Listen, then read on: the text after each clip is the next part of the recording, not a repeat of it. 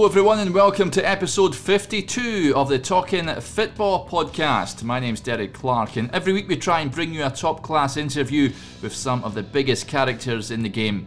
Last week's episode with Bert Paton was really well received. Thank you all for taking the time to download and listen. This week, I had the pleasure of chatting to a former St Mirren legend, a French goalkeeper who's made Scotland his home. It is, of course, Ludovic Roy. Ludo's story in the game is really interesting. He was part of a young French side featuring the likes of Thierry Henry, Nicolas Anelka, and David Trezeguet that won the Under 19 European Championships. He then moved to Paisley, where he became a fan's favourite at the Buddies before spells at other Scottish clubs. He also talks about his new venture as a personal trainer. As ever, it's another interview packed with great stories, so sit back and enjoy the latest episodes of the Talking Football podcast.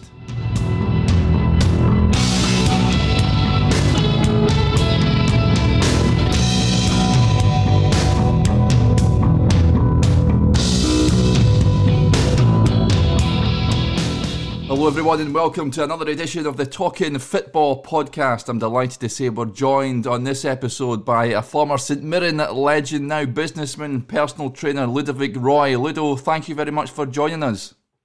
Hi, Derek. You're very welcome. Um, great career in the game, Ludo. But before we, we look back at your career in football, um, of course, the coronavirus is affecting us all at the moment in terms of yourself and your business you have just now. Is it affecting you? Uh, yes, it has uh, affecting us very mildly, uh, actually, because it allowed us to to work online with our clients or develop another side of our business, which which in, in long term will be beneficial, but it, it does add a bit of strain in terms of uh, mentally, you know, just to to support everybody, every people we're working with, but also on a business point of view, uh, working with businesses, I think that has obviously slowed down, you know, uh, but we try to help them as much as we can. Yeah, absolutely. I think it, hopefully it won't be too long before we're out the other end of it. Um, in terms of the career, then, uh, Ludo, uh, born in Turin in 1977, growing up uh, as, as a young boy, were you, were you always playing football? Yes, I was. Um, I was always played football. I had a family where my, my I've got an older brother who used to play football and he used to drag me everywhere. Uh, I used to be his victim, you know.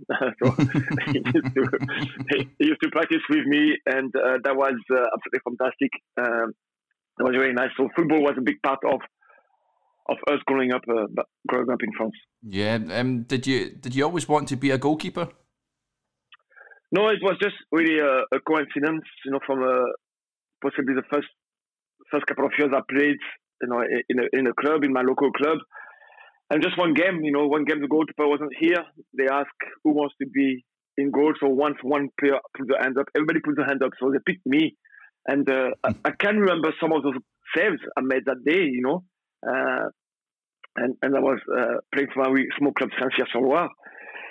And I, I, made some nice saves, you know, and everybody was quite impressed. I think more impressed because it was just my first game, my first trial in goals and then uh, from then on, I, I stayed in the goals. Yeah, how old? How old were you when when that was? I, I, I would have been seven years old. Seven, wow. And did seven years old, yeah. Did, did you have any sort of goalkeepers that you looked up to that you, you wanted to be like? Yeah, I think I developed.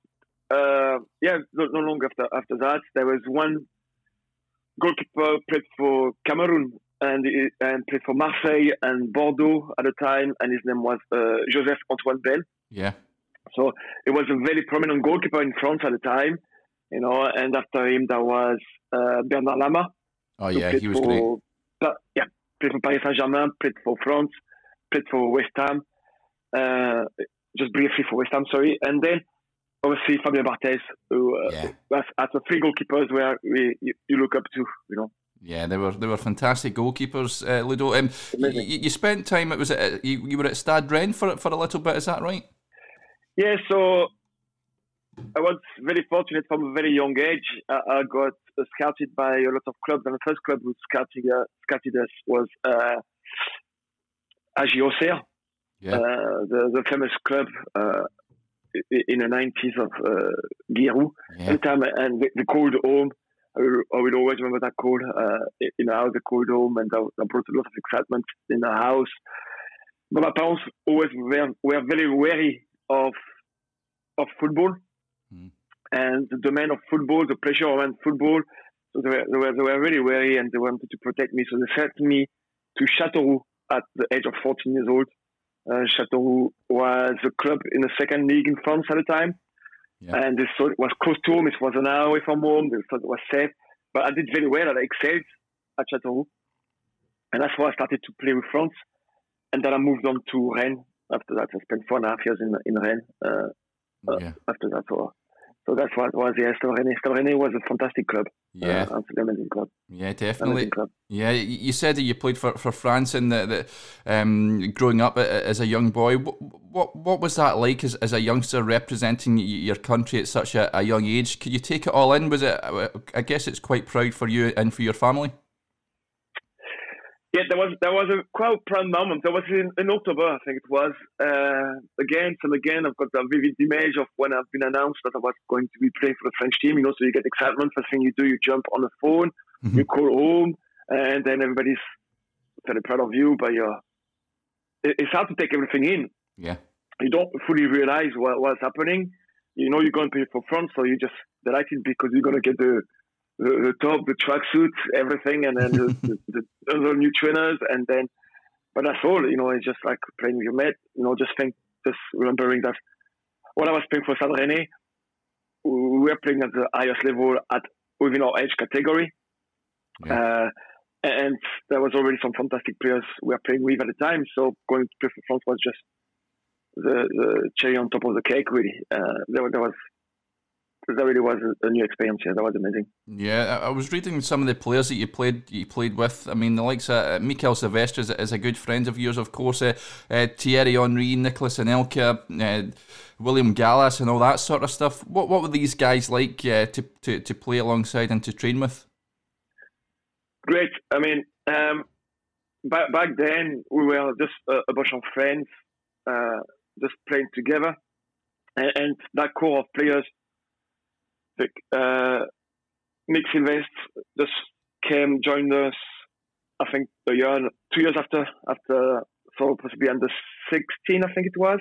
Yeah. He came on, it came on a bit later on, uh, but Titi Henry was, uh, was there from day one. I think I was the only one who was there from day one. I was a big, big one, you know. And then uh, David Trezeguet came in about under 18. Williams came. Uh, William came. Actually, William was possibly was one of the early one as well. Mm-hmm. So it was all fun. We were just laughing all the time, but on a pitch, it was already very demanding yeah. because we we had uh, Titi at the time was at Monaco, uh, William was at Caen, uh, Nicolas Anelka was at PSG, I was at Rennes, uh, Mick was he was with me at Rennes. Uh, there was other players playing for Auxerre. There was player for player for Nantes. So and, and we are all knocking at the door at the first reserve team at the stages, but they are very quickly knocking at the door of the first team, making the first appearance in the first division. So the demand on the pitch was really, really high. The tempo was was really high, and then it just was really, really relaxed when we go out uh, out with the pitch. It was just about laughing and camaraderie, you know. Yeah. Very, very, very, very friendly. Yeah, very good. Yeah, and of course you're you're part of the, the side that won the uh, the under 19s European Championships in '96. Yep. A great achievement, uh, Ludo. What, what's your memories of, of that tournament? Uh, mixed. It, was really mixed uh, because we went from the under 15 to the under 18, the same group, same core of players. So we knew each other very, very well. Uh, we had a great desire. France didn't, uh, hadn't won anything since 1986 for 10 years at mm. all levels. France failed to win everything, anything. We had uh, Gérard Houllier was the manager. Yeah. So Gérard Houllier came on the back of uh, the big disappointment in France missing the World Cup in 1990, I think in the 1994, sorry, in a, in a USA. Yeah. So the, the, the famous game in France, uh, France against Bulgaria, and the last game yeah. of uh, Kostadinov. So that was uh, that was a big thing being involved into that champion, European Championship and being into that squad.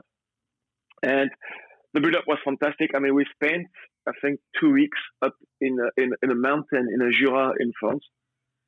And, and, that really made us stick all guys really together. We had David Trezeguet was not talking very good French at the time because he was he had just joined us, mm-hmm. uh, just coming from Argentina. We had uh, Nico, Nicolas Anelka. Uh, that team was coming up, but Nicolas Anelka was younger, was a year younger, so he was a little bit quieter. So that allowed those guys to actually come into the team and feeling part of the team, you know. So so we had a great great time. So and then we arrived in Besançon, where the tournament was held. And I think the day before the first tournament, I broke my finger. Oof. So I watched many that the guys playing, you know, where I, whether I should have been playing. So I watched more from the outside. Uh, so that was the most frustrating part of it. But that was a fantastic experience. I mean, absolutely amazing experience. The way we've been treated and the way we've been playing, uh, the demand, and from that, I think the and also the French football has kicked on from that because yeah. between 1986 and 1996, the work's been put into French clubs in terms of youth development has been absolutely incredible. And I think that was just the, the outcome of, of those 10 years of France, uh, 10 years of investment into youth that France have been doing. And then after that, years after years, France has developed some fantastic uh, uh, generation of players, uh, absolutely incredible. Yeah, it's a, a, a, yeah, it was a golden golden time that that's for sure. Um, when when you of course you've named all those, those great players that you played with, uh, Ludo. In terms of your frustration at, at, breaking your finger there, do you do you sometimes look back and think if if you never done that, you could have um, your career may have went a different path? No, no, I don't think so. Uh, I don't think so. It's just um, look th- those guys by by then, you know, um, most of those guys were playing in the top in the top league. Yeah, they were already playing top league. I, I was a goalkeeper. I was younger, uh, no younger, but I was a goalkeeper. So goalkeeper takes longer before you, you start to to go into the, the, the first team. Yeah. So I was looking at the first team also uh, in in France. Uh, we had a great uh, we had a great setup in Rennes. You know, they, they, were looking after after us very very well in Rennes and tried to for in terms of progression, in terms of education, you know, uh, and growth. That was that was great, but I was very impatient. Yeah, I really want to be playing, you know, and and then then I had the opportunity to go back to to Châteauroux. Uh, so I, I, took that. It's just about choices, really, you know. Yeah, uh, you might... if you yeah, carry on. If, if, if, you look at uh, the other goalkeepers who were with us, so there was Sebastian Chabert who was with us, and he had he had a decent career. He played for Lens, he played for Cannes, he played for in France, he played for Monaco also. Yeah. He had he had a decent career, uh, and then but Thibaut Macquart, who came and as a substitute, he came when I broke my finger. He came and joined the group after that, and Thibaut no other career at all afterwards. Yeah. Uh, so it, it, it, it, just for football it is, you know, you, you grab the opportunity when they come. But I don't think breaking the fingers are not made, made a difference to the, in, that, in that level, no. Yeah, uh, good. And you mentioned Gerard Houllier, of course. What what was he like as a coach back then? Well, he treated us like adults. Yeah. That was the first uh, first time we had a coach who treated us like treated us like adults. So the the his assistant manager was uh, Christian Damiano, and Christian Damiano was our manager, uh, or, or, the first our manager before that in the, in the previous years. And then when Jean came, he became uh, assistant manager. Christian Damiano went on to be manager and assistant manager at Fulham. Yeah. So Christian Damiano used to treat us like young players.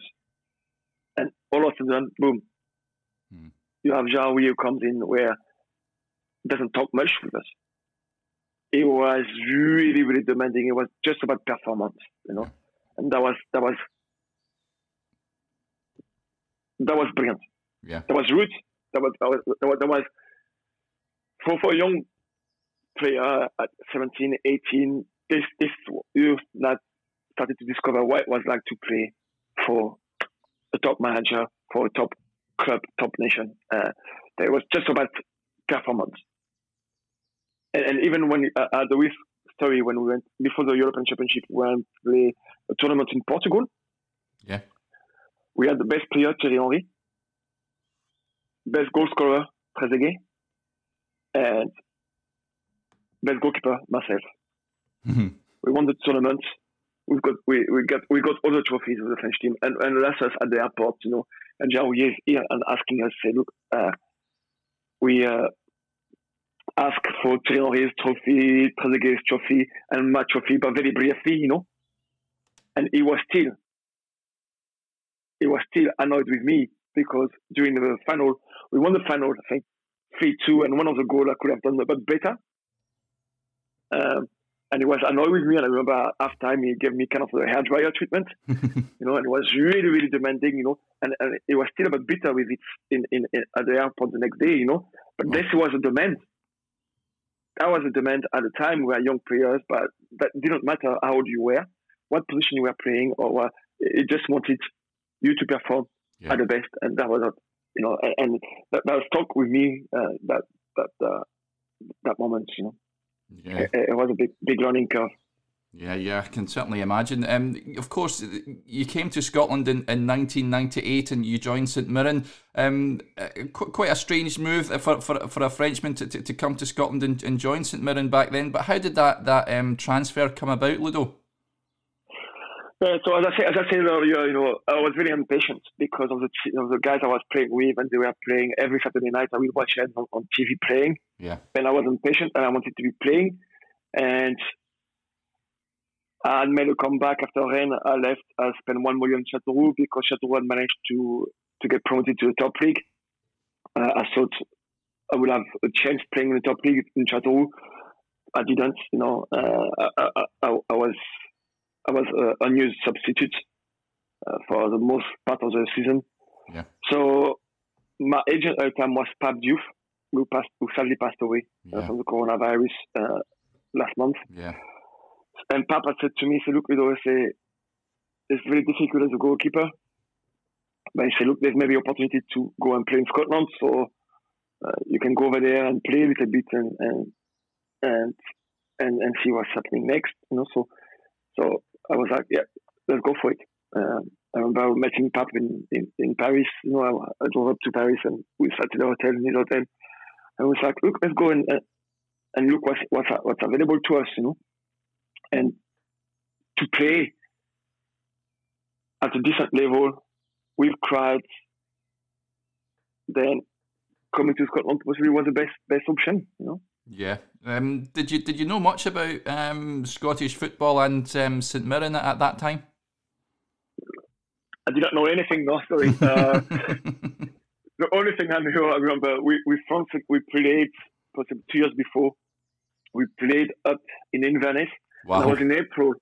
That was, that was in April, and uh, we came we came to Scotland, and it was raining and raining and raining and raining. And I remember because in April in France, the weather started to become nice, you know. Mm-hmm. Uh, you, you, you, have seen the sunshine now for a few weeks, you know, in France. So we are gearing up for the summer and we came to Scotland playing. Uh, there was like horrendous. The, the, weather was just like rain, rain, rain, rain, rain. The pitch was were flooded. Uh, the, the day before the game, we trained and that was that was in Dingwall. Whoa the, the game was in Dingwall. It was wow. County Stadium. So at the back, they had the pitches and, and it was flooded. And then on, on, the nights, you know, we had tea, you know. on the night, we had tea in a, like, like with teapots at halftime. And we all came at halftime. We're like, why is that? I remember. I remember Christophe Damiano at the time was a manager, you know, he said, guys, don't, don't touch that, you know, put leave that aside. so, uh, that's what, that's what, so that's the only thing, that's the only memories I had of Scotland when I when I first came. But it, it didn't put me off, obviously, uh, at the time because I I, I wanted to come. Uh, yeah. And, and, and take the chance, you know? Yeah. Uh, how did you find? How did you find uh, uh, dealing with the Scottish accent and things like that when, you came? Did it take you a while to, to understand everyone? Well, many people ask me this question, but the reality is, this is where I learned to speak English.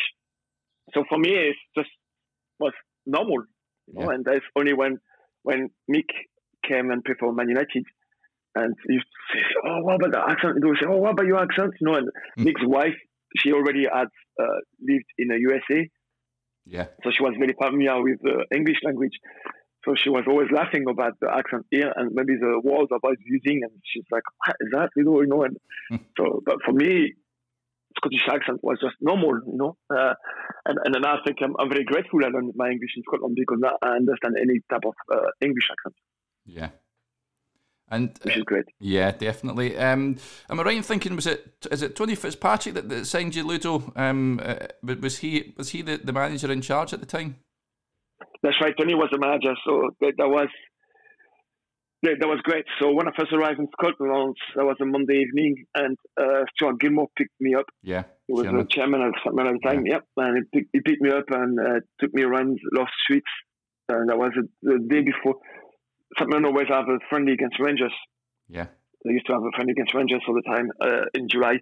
So I arrived on on the 13th of July, Scotland, and and the next day, so it took, it took me around. Stuart took me around his club.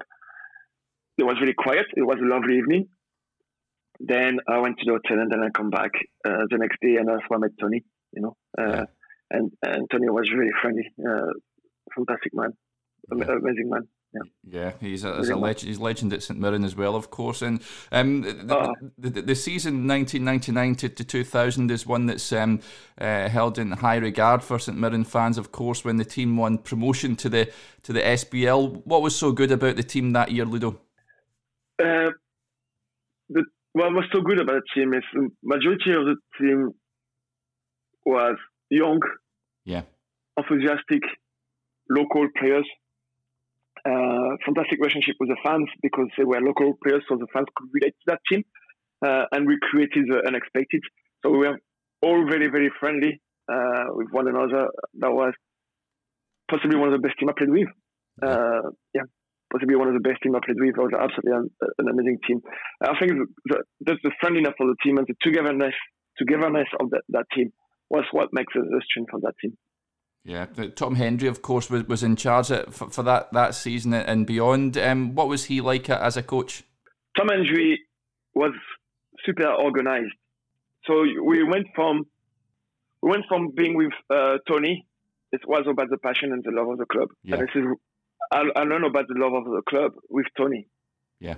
And before I move on to, to, to Tom Hendrie, I think it's, it's only fair to talk about Tony because when I first came to the club and when Tony got the sack from the club, I saw grown up cry for the first time. I saw like grown up cry in the dressing room, you know, and I saw Tony's passion, you know, through the six months before before before he left, you know, and I realized what the club meant to people, you know, mm. and meant a lot, you know, and uh, like it's a big club, it's a good, biggest story played in Europe, uh, one Scottish Cup, amazing. So so Tony passed us on to that group of players, you know, and every players, young players, older players, they were all looking up to Tony, and that was that was a big thing. And, and when when Tom Hendrie arrived, that was an, an unknown name coming mm-hmm. into this dressing room, and, and what we did is as players we, we stuck together. So that was almost the players against Tom Hendrie, and Tom Hendrie come with different ideas. It came, it was super organized and it was all about tactics. Right? So when come on, so he used to talk to us for ages, every every morning, about 45 minutes talking to us. It was a lecture, right? Tom Hendrie was a teacher, and everybody, yeah. some of the players will, will laugh about it. You know, some of the players are kind of falling asleep in the morning you know, before we go on the pitch. but the thing is, is we knew what we were doing, and Tom Hendrie was like a competitor a huge competitor. Yeah. You know, equally, as big a competitor as Tony was a competitor, it's just a different approach. You know, so so that's mean in, in training, if Tom was taking part in training, whoever was on his team they were better winning. Mm. You know? Because the training wouldn't stop until his team win.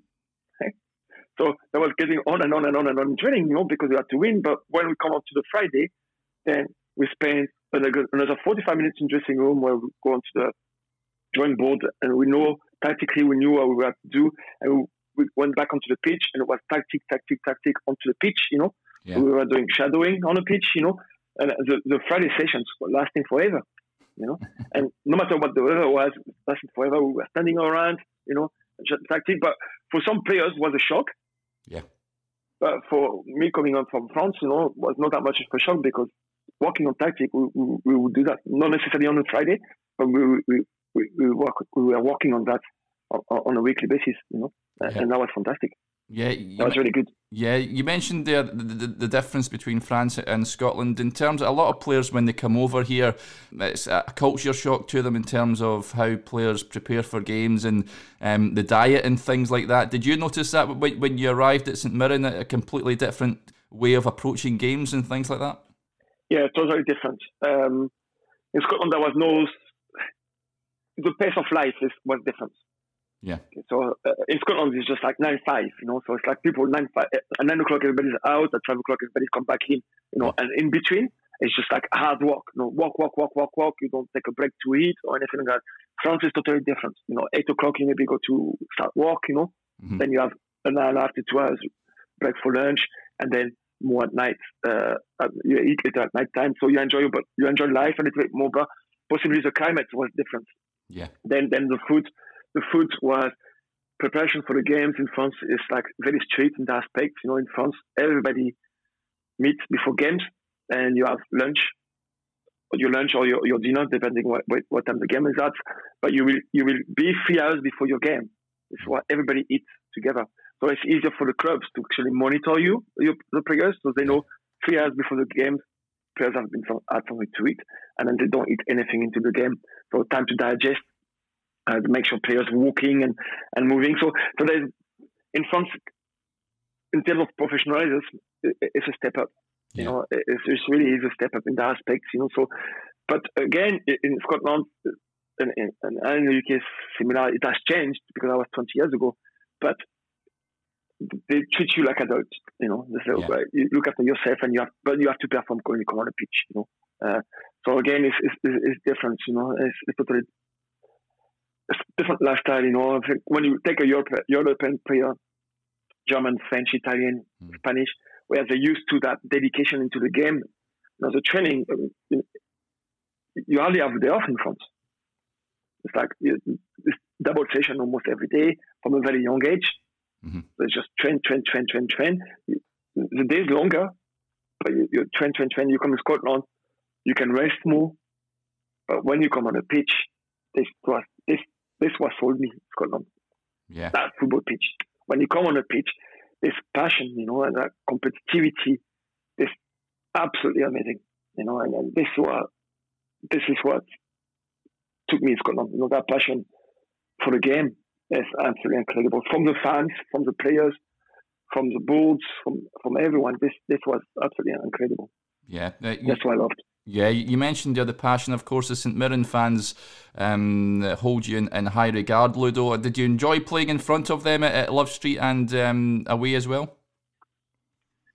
I absolutely loved it. Um, I, I, loved it playing playing at Love Street, and that again, that passion for the game, that wanting to win, uh, is great. And there was no differences between the fans and us players. And as I said earlier, the strength of that 99-2000 team was the fact that we were close to the fan, we were local, fans could relate to us. Yeah. Uh, a lot of some of the fans from the North Bank, you know, they were friends of us, you know. So after the game, they would come and join us. Mm-hmm.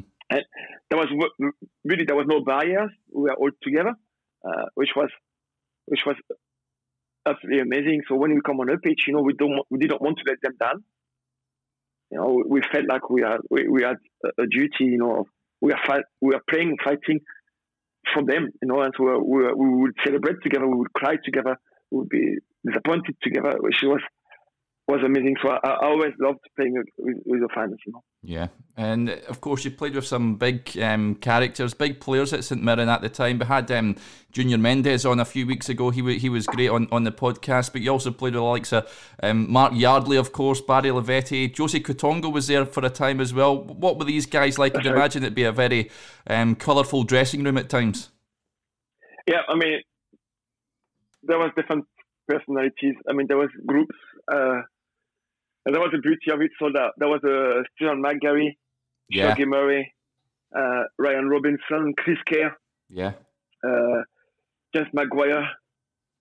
When I first arrived, you know, so that that, that younger group, you know, mm-hmm. and, and, then there was a group of the older ones, Norrie McWhirter, uh, mm-hmm. Ronnie McWhirter, which he was one of the big leader, uh, big Ronnie. Uh, there was uh, Mark Yardley, Tom Brown. So that, that, that group was the older heads, you know, but they, we, we were complementing one another, you know, uh, yeah. which was absolutely fantastic. You know, so I think Junior, myself, we were kind of uh, in between us, you know, so we were doing our own, we, own things and we were floating between the two groups, you know, uh, but there was what, what, what a group and uh, fantastic. Barry Lavety came and joined us. Uh, uh, Ricky Gillies, that's, yeah. another, that's another one. Quiet character was absolutely fantastic. Uh, smart guy, smart, smart, yeah, smart, smart, smart guy. You know, streetwise, uh, Ricky was was brilliant. You know, so, so no, that was good. Different leaders, different stages of life and career at that time. Different leaders, but, but fantastic, fantastic group. Uh, uh, Scott Walker was another one. Was yeah. very dedicated, very professional. Scott Walker. Yeah. Uh, borderline boring, but, but great fun. Mark like his we gamble. Uh, Ronnie McWhirter, just I mean, Ronnie McWhirter was absolutely superb. Uh, Ronnie took me under his wing when I first arrived with Junior Mendes. You know, the three of us. I mean, every lunchtime they used to take me into town having lunch, Princes Square, El Pavoni at the time. We used to have lunch there, and then mm. they they helped me learn uh, speak and understand English. So you can imagine the, the language was not always great, but uh, uh certainly was fun. It, was most, it was many fun. Yes, it was. You know, so, so no, no, fantastic, fantastic dressing. It really was. Uh, it really was uh, just a bunch of friends. Yeah, yeah, definitely. Did you and the players ever go out and um, into Paisley now and again for, for a night out at all, uh, Ludo? Yeah, yeah, absolutely. Yeah, we used to go. Uh, I think there was. Uh, I think Ferry Murray's in Paisley or yeah. Carnegie's, I think it was at the yeah. time. Uh, Macruz, Club 30, you know, so all those weekends. So we, we used to go because we are all local guys, well, many local guys. I used to stay in Paisley and at the time. So, uh, uh, yeah, we used to to go. We were mainly led in Paisley by uh, Stephen McGarry, I would say. Stephen McGarry, Chris Kerr, absolutely, uh, leaders in Paisley, you know. Uh, yeah. That was, so a lot, lot of fun there, yeah. Yeah, fantastic. Of course, you, you were promoted into the, the SPL. You, you, you'd be relegated at that, at that season, unfortunately. How did you find uh, the step up into the uh, the Scottish Premier League? How, how was that season for you? Uh, it, it was challenging. Yeah. It was challenging because we were like little lambs, you know? Yeah. I would say. simply because we needed experience, we needed leadership, and I think this is this is a the club's been fantastic with that group of players, the 99,000 players, because he, they kept the same core of players. Which, yeah. in some clubs, it's a bit more ruthless. And when you step up, they're bringing experienced heads. And St. didn't. So, mm. and we started well. We started decently because I think uh, at Christmas time we were ahead of Dundee United. Yeah. No, but what Dundee United did, they invested in Christmas time. Mm-hmm. You know, and was just a window open. They invested, and then they brought in older heads. You know, and then the experience worked for them afterwards. You know, uh, uh, to our detriment. And that, that was a sad thing. Of that we failed to adapt to the Premier League. I think. You know, we failed to adapt to the Premier League and to the demand of the Premier League at the time, which was disappointed in that aspect. Yeah. But we tried we tried our best, and, and but that, that, that was disappointed. I think we all suffered. We all tried our best, we suffered from that. We suffered from the lack of experience. Yeah, uh, and of course, the next uh, few seasons at St Mirren, the, the sort of um, struggle as well. It's maybe a hangover from from being relegated. I guess it was uh, difficult to pick yourselves up after that relegation. It's always difficult because the expectation is greater. So yeah. when you come down from the Premier League, there's high expectations. So yeah. then it becomes much much more difficult. Uh, every team's looking forward to see you uh, and to beat you uh, you, you're the team of reference, you know. And then Scotland it goes very fast. If you if you don't start very well in Scotland, then the season, the season becomes very difficult. You just need to look at Partick Thistle this season. Yeah. You know, very difficult season for them. You know, and and they struggle. So, uh, no matter who you are in Scotland, and this is what I like. In Scotland, doesn't matter who you are. You come on the pitch, you have got to deliver. If you don't deliver, then it's not going to be that type of respect. Everybody to try really hard against you, you know. And, and I think we, we, were still on the low. You know, we, we needed something to boost us, you know, mm. at the time. But we never had that, you know. Uh, we never had. And you know, earlier we talked about the demand with our French team, with Gerard Houllier and those players. Yeah. Well, this is what was lacking at St. Mirren at the time, that demand. You know, we possibly needed, we possibly needed more of a demand at St. Mirren. Yeah. Being a bit more ruthless. And, and, and we would have been fine. Yeah. Yeah, it's, it's sometimes hard to, to get out of that team's um, just tumbling down down the leagues. I mean, you had a you had a spell at uh, St Johnstone, of course, a loan spell. What, what, how did that move come about? But I always had, had uh, it was a strange one. Yeah. You know, because I, I always had a desire to to play at the highest level, and and one morning I just came in, and Tom Hendrie had said to me, "Put me in." I, lost tweets, you know, and said, "Look, uh, St Johnstone want to take you on loan. Do you want to go?" You know, St Johnstone was on the Premier League, you know, and I thought that was another way of getting back there. Mm. Which Billy Stark was a manager there, ex-Satman player. Yeah. Uh, he called me. Uh, Billy Stark was another gentleman. but he really was. Uh, I went there and I had a chat with him and decided to to to take the chance. Although it wasn't the best of circumstances, St Johnstone were position they were in wasn't really the best. I think Alan Main got injured and they needed a little more experience in goals. Uh, young uh, Kevin Cuthbert was uh, yeah, I remember under study at the time. Yeah. Uh, which Kevin was a very, very, very good and very able goalkeeper. He was just younger. Uh, so, so yes, I stepped in. You know, uh, I, I, I, went there. I was good. I played against Hibs the very next day. I think it was, or two days later. I got beat three one, and then we played against Rangers midweek, mm-hmm. and uh, we got beat two nothing. But I got I had, a, I had a very good game there, and apparently there was clubs coming to watch us the next game at home because I think Rangers was a Wednesday. And was club looking after us, looking for us, um, uh, came and see us play against Rangers and stayed in Perth to see us against against the next game, Motherwell, I think it was. Mm-hmm. And but I broke my hand. Uh, uh, unfortunately, I broke my hand on a Friday on Friday before that game uh, in training. Uh, broke my hand, which ended my season. So it was just a season to forget, basically. Yeah. Uh, and a trip to St Johnstone to forget. But this is football. Yeah. Comes with ups, comes with downs. And that certainly was. That season and that time was a down, you know, I think. Yeah, uh, when the time eventually came, you you, you left St Mirren, you, you, you joined Ayr United, of course. Were you were you sad to eventually leave St Mirren because you, you had spent a, a good number of years there? You know, the, the St Mirren is still the club of my heart. You yeah. know, uh, because I, I, have great times at St Mirren. I love St Mirren. More importantly, I came in St Mirren. I couldn't speak English. Uh, I came with two bags in 1998, and I've been welcomed by all the fans uh, but I've been welcomed by St. Mirren is a family. So, so the club of my heart, my children support St. Mirren, my family support St. Mirren still, which is great. So at the time, Stuart Gilmore and the club had offered me a new contract. And, but despite that, uh, I needed something. I needed, I needed a new challenge because I felt like my motivation was going down. Mm. I, I needed to be stimulated. Yeah. And I made my mind up, and I told to Stuart, and it wasn't wasn't a happy time. I, I needed I needed needed a new challenge, and uh, I had an agent at the time who, who was wanted was desperate to take me down in England, and I was willing to wait, but nothing was coming concrete.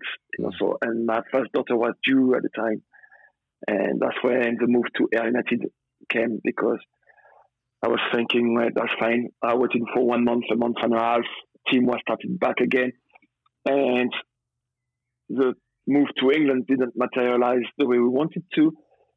So I said that enough was enough, and I moved to Ayr United with Campbell Money, yeah, and as another ex Mirren goalkeeper, which I knew a lot about Campbell Money as a goal as a player, uh, because I did read about a lot about him, watching videos about Campbell Money and I thought Campbell was the person who could help my game and raise my game back up again, as opposed to the club, Ayr United, uh, because I didn't know much about Ayr United.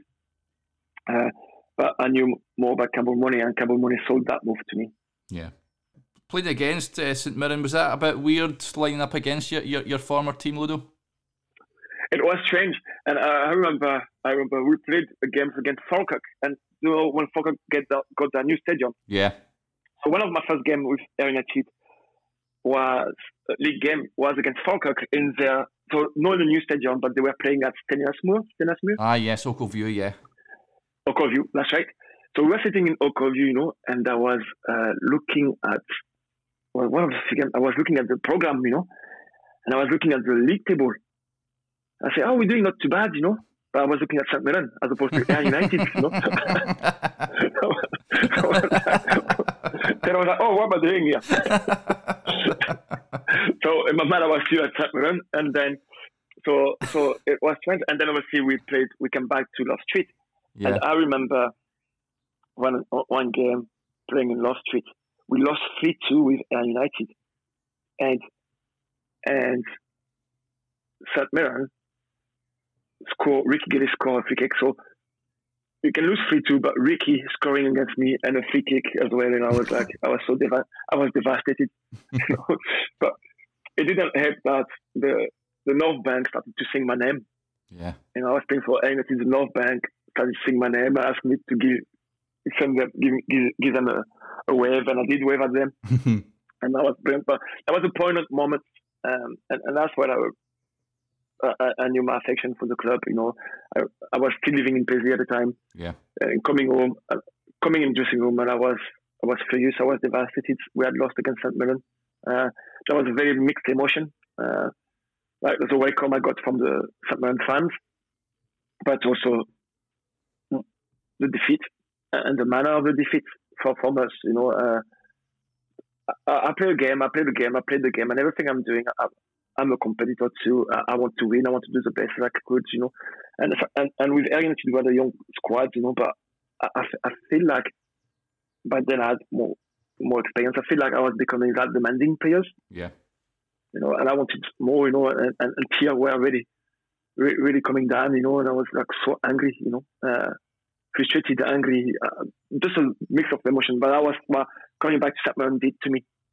You know, uh, I wanted to win and Campbell Money was within the same line as in terms of personality, wanting to, wanting to win, wanting the best, you know, being fair with the players because we are a young team, you know. Uh, mm-hmm.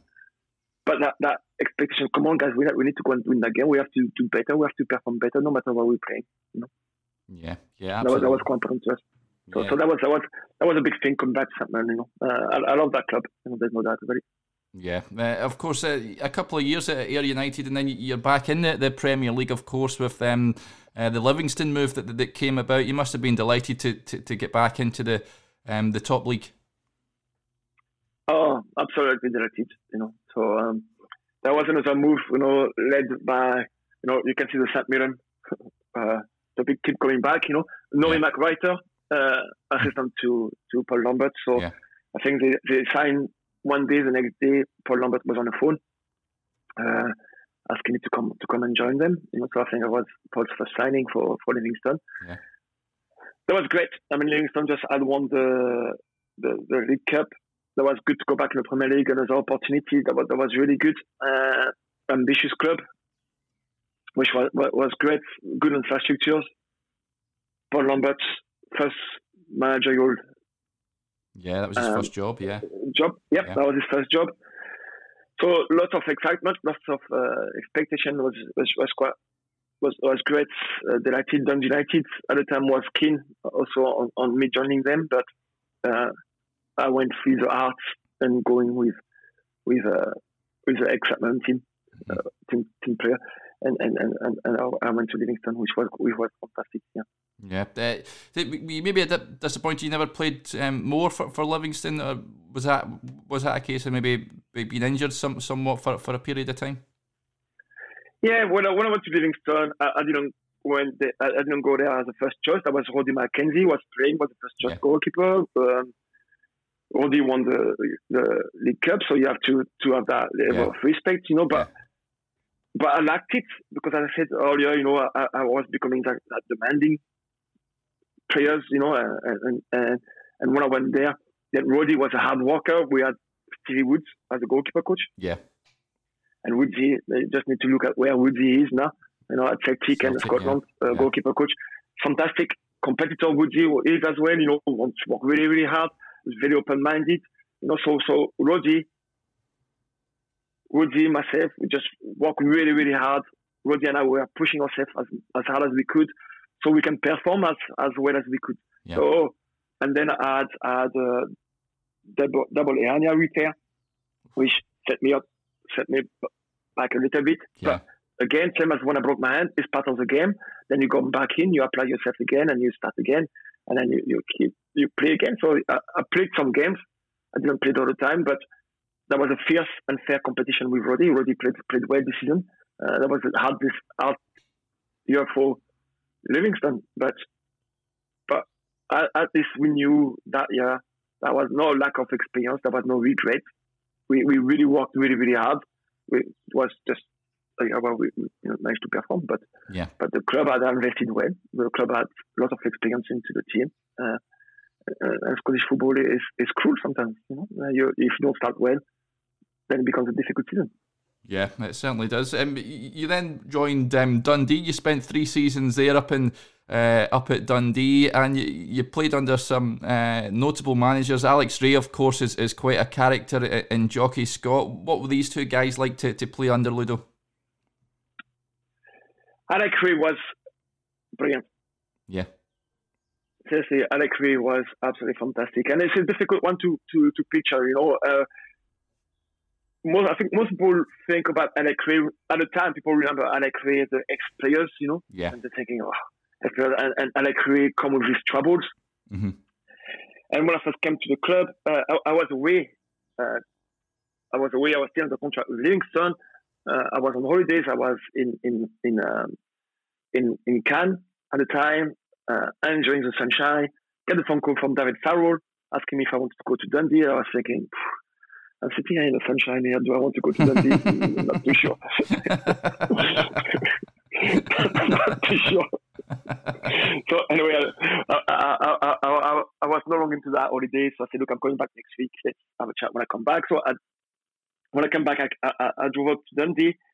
And David Farrell walk, uh, welcomed me in, in Dundee and uh, um, brought me into Alex's office and I go to Alex's office, and Alex come with East of Scotland accent, East of, East of Glasgow, sorry, yeah. uh, accent. Uh, All right, my man, you know. And then he had a t-shirt. He had a t-shirt with a naked woman on, you know. And I was like, where, where am I going here? You know, uh, I, I, wasn't really sure, you know. And uh, gosh, you know, talk about expectation, right? Demanding players, you know. Alec was everything, right? He, he had he had that, you know, and uh, absolutely loved it. Yeah. I mean, this, I played with some players, so some big players, right? Uh, by name when I was younger, you know, but demanding players, I played with a few of them, you know, and uh, Alec Rae was one, uh, Colin Cameron was one, mm. uh, Tommy Turner. Gosh, Tommy Turner was a big demand, demanding players, you know, but Alec Rae was, was this, you know, it was a great pitcher. It was so on a pitch, so aggressive. Those guys are just so nice outside the pitch. Once you come on the pitch, they become a different personality. Aggressive about winning competitors, you know. And then I create uh, that it was all about working hard and and then we put your arm around you after the game and out read the pitch, you know, fine, you know. But on the pitch, he, he, he was that, you know, the, the, competitor, and that's what sold me at Dundee, you know. Uh, this and then Alec put uh, named me uh, club captain yeah. Uh, in, in, the second season, you know, at Dundee, which was always really grateful. So, so I changed a lot with Alec Rae, and I spoke to him again during. I speak, speak to him still randomly, you know, with Alec because it's great, and Alec put me. It was a difficult time for me at Dundee uh, in my personal life, and uh, and, and being on a pitch with like, for some reason, I'm more in, injuries than, than ever at Dundee, so it was frustrating. Uh, but Alec was really supportive, and then and then I opened my mind to, to many other things out with uh, football, which was which was really really good. You know, it was really supportive. So I've got lots of admiration for Alec Rae for what he's, uh, he's uh, achieving again, and yeah. and for him as a manager. And sadly, he didn't happened the way he wanted to as a manager so far. But who knows? You know, next time he's got an opportunity, things may, may, may turn around the way he wants to. And I hope, and I wish him well in that aspect. Yeah, to be made captain of the team, Ludo, obviously shows that he has a, great respect in you. How, how, how did that make you feel? Were, were you delighted to, to be given that that extra responsibility? Yeah, but I think the, the way I was made captain, the reason why I was made captain is by leading by example. Yeah. Uh, it wasn't the fact that I was the greatest player in this room, far from it. It's not because I was the best communicator, yeah. far from it. But if anything, I, I, everything I'm doing, I, am going to go do it and I'm just going to try. So it's about the dedication and, and, and, and going and trying, and doing extra training and, and being available to people and being demanding, you know. Yeah. And, and this is, I think this is the reason why I put me club captain, not, not to be shouting and bowling, you know, it wasn't that the case. It was more a case of being like available to others, yeah. you know, and, and, and be receptive to other players' demand most likely. But, uh, being demanding on a pitch, you know, and be dedicated, you know, just we, we have to do a job, you know, and, and at the time, Dundee equally at, at Salmon, yeah, big club, you know, big club. They want to be in the Premier League and they should be in the Premier League. Yeah, both of those clubs, you know, should be competing, and the, their fans and, and the fan base, you know, they want to see their club up there. They're demanding, you know, so so so the, the, the big big club there. Yeah, uh, of course. After Dundee, you spend uh, some time at the likes of Queen of the South, Raith, and and Partick. Then then ret- then you retire from the game. Um, were you ready to retire, Ludo? Did the time come when you felt that it was time to, to, to move away from the game? Yeah, I was I was ready. Yeah. Uh, I definitely was ready. Mentally, I was ready. Um, as I say, I went through a difficult time when I was Dundee uh, in my personal life, you know, mm. and so when I came to Queen of the South, you know, that was. Uh, I really went, went through that, and then I had a terrible hip injury, which required surgery and took me almost six months out of the game. And, and uh, this really, um, I, I, came back, and this transition life and full of life in football, when you feel like things are done in football, then with that injury allowed me to discover what, what was life out with football. Yeah and I changed my lifestyle that year at Queen of the South. Yeah. And then I give it a go. I said, right, okay, I'm going to go and try to play part time. So after Queen of the South, I went and played for Cowdenbeath with uh, Colin Cameron. He called me and said, look, you want to come and play? I said, well, let's try to go part time. And and I, I, went there, you know, and uh, eye opener that really was yeah. an eye opener. I look, I, I, saw some guys working as uh, electrician or, or, or or builders or so on, and they came and, and they were the demanding one. Hmm. Okay, football became more of a of a leisure game for me again. Going back to Cowdenbeath, I was trying to adapt. My life was in transition, you know, and I saw those younger players and it was like hungry for the game, you know. And I thought, I thought that wasn't fair. That I, I should stop because I could not give 100% of myself. And and so mentally, so I was not as as able to, to give as much as, as, I, as I was I was doing before. So that's, uh, that's when I knew I knew I had to stop. Yeah. Um, so I was, I, I was ready. Yeah. I feel comfortable with it. Yeah. Uh, before we look into what what you're doing just now, of course, Ludo, uh, we've, we've had goalkeepers on the podcast before, and many of them have a little bit of superstitions and things like that before before they go out for, for games. Um, were you one that that had uh, that was quite superstitious at all? Oh, I was full of superstition when I started. Yeah. When I started, I was full of superstition, and I, I was very, very regimented from from uh, from possibly the Wednesday before the before, before the game. You know, so two or three days before the game, you know, I, I would have certain routines, the way I eat, the way I sleep, you know, the way I, I train and I exercise. You know, just before the lead up to the game, that was just it was oh, taking my life over fully. You know, yeah. it was incredible. So it was it wasn't it was not healthy. It wasn't healthy at all. You know, and it's only coming to the end of my career which I really enjoyed it. Yeah. You know, see when I came to Queen of the South, when I changed my lifestyle, and It actually started at Dundee. I started at Dundee uh, with Alec Rae, and Alec Rae introduced, uh, brought up psychologist. Yeah. Uh, his name will come back to me. We work with him, you know, and, and it made me realize that actually superstition. And, and he said, look, as an example, goalkeepers or players have got that habit. So if you forget one day your shin pad to go play the game, some players will be distressed. You know, they go, oh, yeah. I, I, won't be able to perform things, you know. And he said, I said, let's think about it, right? If you forget your shin pad and you play with other shin pad, is that going to change the way you're going to be playing? Yeah. It shouldn't. Because actually you've done the work before. You know? So you've done all the work, all the hard work during the week, you know, and what makes going to make you deliver on a Saturday the hard work you have been doing during the week, not shin pad. Yeah. Shin pad are just materials, you know. And then I was like, that stuck with me, and I was like, that's right, me. And then I started to relax. You know, I started to relax and, and more and more and more, and then, and then, uh, although I couldn't be, uh, mentally I was ready to stop. I enjoyed my games. I enjoyed going into my games. You know, mm-hmm. and I really enjoyed. I, I was far more relaxed going into my games, and this is why I played the best. Yeah. Because I, I was I was relaxed. I really I really was relaxed. I was focused, but I was relaxed.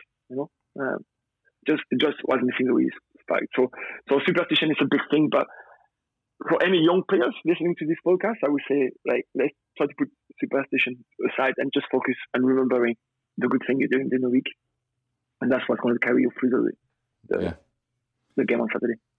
Yeah, absolutely. Um, you, so but once you retired, then you went into the sort. You went into the personal fitness and um, setting up your own personal fitness company. Ludo, was that something that you, that you were thinking about whilst you you were playing, or is it one of those sort of light bulb moments that just came to you one day and you decided to pursue a career in it? No, what happened with that is uh, in in when I was playing for Livingston, I, have got kind of a busy personality in that aspect. I don't like to sit and do nothing. Yeah. So um, so when I was playing for Livingston, that was the opportunity to take a, a personal training course. So I just took it, you know, I took it busy. Uh, so I just took it while I was playing, and I know I had a big vision about with that, you know. Uh, I just took it, and then I did it, and I think it was when I played for. I was playing for Dundee at the time, and just one one guy asked me to. Uh, one business guy I, I, I met through a, a, uh, uh, function. I said to me, I heard that had that qualification. He said, can you train me? You know, just as, as a laugh, you know. Yeah. And I went and I did train him. I started to do that, and I think, oh, I quite enjoyed it, you know. So when I was at Queen of the South, I was in my lifestyle transition. I then said, I don't want to be going to training, come home, do nothing. I was like, okay, I went to David Lloyd. I said, "Are you looking for for coaches?" And I, I went there, no CV, nothing. I just went there, took my car, my wee boy at the time, he was one year old, took him in my shoulder, and then uh, I went there to reception, asked if they had any jobs, part-time jobs, you know, mm-hmm. and they gave me a job on the spot, basically. Oh. so I was still playing at Queen of the South full time, and in the evening, after some afternoon and, and, evenings, I will go and work at David Lloyd as as a personal trainer. Yeah. And I just wanted to see, it was just fun. It was just fun just to see what it was like, you know? And then that fun ended up being actually a saving grace because I moved to Beef and then after Cowdenbeath, I decided to stop. So, but I already had something in place. Mm-hmm. And at the time, I, I was one year into working at David Lloyd as a part time, and I started to develop an interesting client base. And then I was thinking, this becomes quite interesting uh, high-end earners, high-end professionals, and I, I, love people. So I'm very interested to the way they, they're living and, and why they're making their, those life choices and how they become successful in business. And uh, I'm quite curious. Yeah. So from that, I decided to step up my business ideas, you know, and that's how it started basically, uh, from just having a bit of fun and, yeah. and trying to find out what, what it was like. Yeah, fantastic. So you've got there that Ludo's uh, Primal Wellness is, is, is, your company at the moment. How's that going for you? And uh, I guess it's a bit different from uh, from the playing days. That you're, you're you're your own boss. Yeah, it's different, but I absolutely love it. I absolutely love it simply because Ludo's Primal Wellness came on the back of working for David Lloyd and having an interesting client base. So that client base at the time was possibly 70% of medics. And my vision of well-being was totally different than the conventional way ways. Of, so, but that's, I mean, although I was working in a gym, I don't really like being in a gym because I figured that well, okay, David there's no windows. Yeah. Okay, there's no air. There's just treadmill. People have their earphones on. They don't communicate with one another. Yeah. I'm used to playing football, being outdoors. You know, so the way I've been healthy is by being outdoors and playing and engaging and being team player. I'm thinking hey, there's no align with my values as a human being, and working with the doctors and and trying to talk about my philosophy and my vision of well-being. You know, I realized that's actually uh, there was a lot of scientific evidence, you know, that being outside is far more beneficial than being inside, you know, Yeah. uh, for, the, for the human uh, well-being, you know. So Primal Wellness came on the back of that. So I opened my own studio, my first studio in, in Kilbarchan. Mm-hmm. So keep it on one-to-one, and it's all based about natural movement. Okay, So just by encouraging people to move naturally, to relearn to move properly, because a lot of people suffer from chronic pain, Yeah. okay, back pain, joints pain, knees pain, ankles pain. You know, there's a lot of pain, and this got to affect your mental well-being because by the time you're 30 years old, you've got all in your 30s, you've got all those pains, and you feel like this is what life is all about. Yeah. I work really hard. I've got a mortgage. I got married, but I carry all those pains. I've carried all those bills, you know, and people feel depressed, you know, because they forget they've got to engage with other people. They forget they've got to be outside, you know. So, so Ludo's Primal Wellness go beyond personal training. Ludo's Primal Wellness is about it's about wellness. It's about lifestyle. It's about regaining a bit of physical and emotional strength, you know, and, and values. And that's, that's, that's the most important part of it. So, so it worked very, very, very well for us, and we're expanding that from individuals to businesses Yeah. because now, uh, you know, uh, at the beginning of a chat, we talk about the way Scotland used to be nine five, go go go go go go go go go, you know, Mhm. and people get burned out, you know, uh, and we want to fit in a little bit of space between the go go goals, you know, between each goal, if you can fit a little bit of space to breathe, Yeah. you know, and to communicate with others, then we feel an awful lot better. You know, we feel better about ourselves. And I think it's, well documented about the mental health issues we, we're experiencing in the United Kingdom, you know. But I think it's, it's, it's across the most uh, first world country, uh, the issue of mental health. And I think there's lots to be done. Uh, it's great. Evolution is absolutely fantastic, but the human values should prime. And that's why Primal came, came about, you know, uh, regain, regaining our values. Yeah, uh, of Yeah. course. And, I mean, even now's mo- more so than than any time else. I guess the, the importance of uh, of moving and, and, getting outside and things like that. Ludo, with the, the coronavirus, uh, for, for people out there, how, how how important is it that they don't just stick themselves away indoors and they actually get up and, and get outside and, and do their exercise?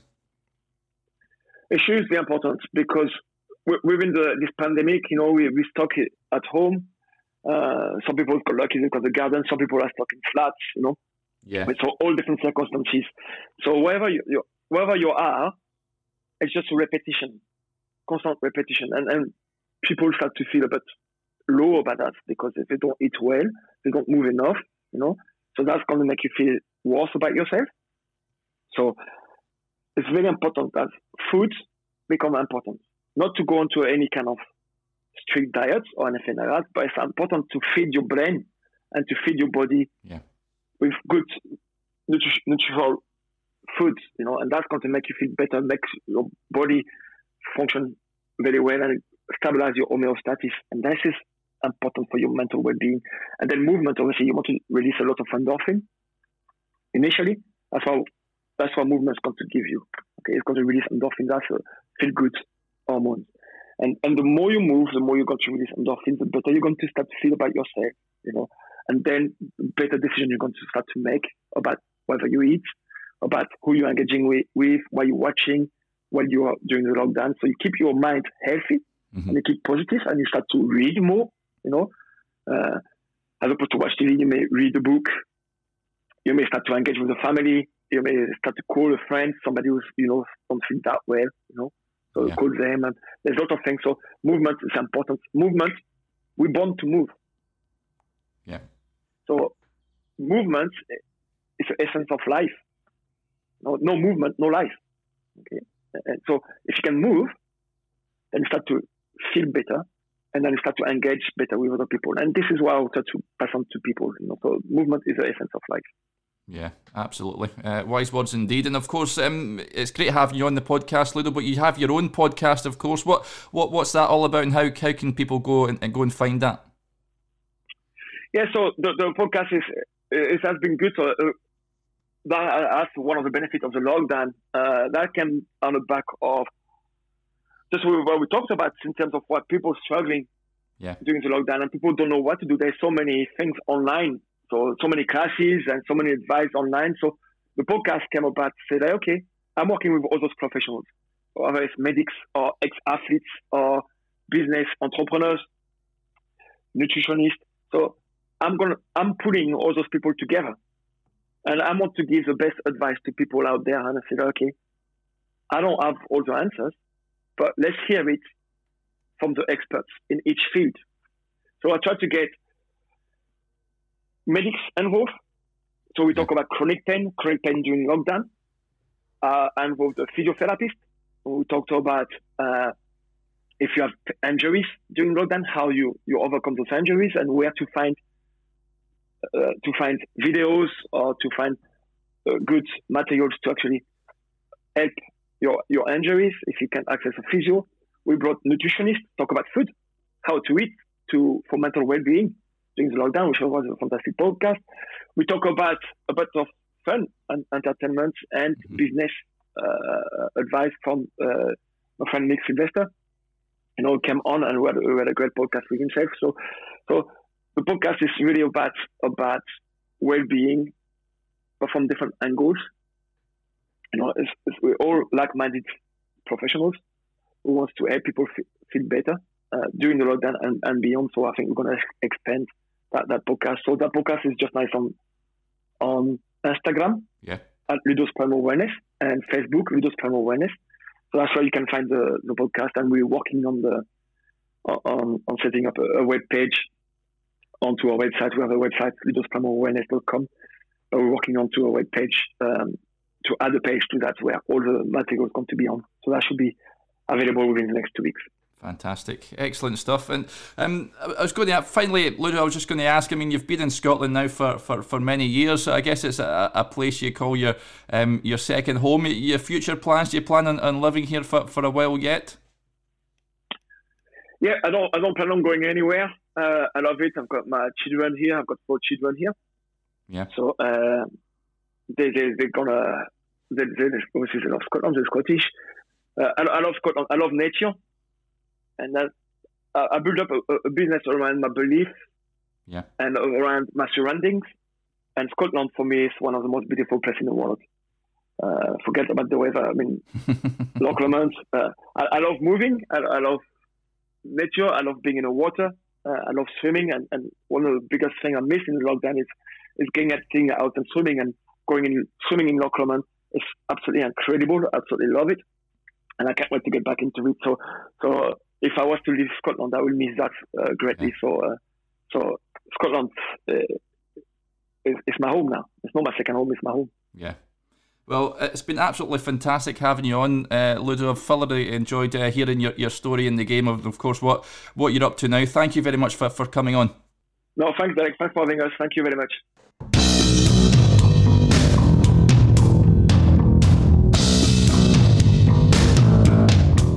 Well, that was episode 52 of the Talking Football podcast with Ludovic Roy. Remember, if you want to listen to any previous episodes, you can catch them all on Apple, Spotify, SoundCloud, and Podbean. And make sure to subscribe to the recently launched website, talkingfootball.co.uk, where you can keep up to date with all that's going on. Plus, there's a host of great articles on there as well. We're also on Twitter. You can follow us at talking underscore football, and we're on Facebook also. I hope you can join me again next time, and I'll be chatting to Scottish broadcasting royalty. But until then, thanks for listening, and bye for now.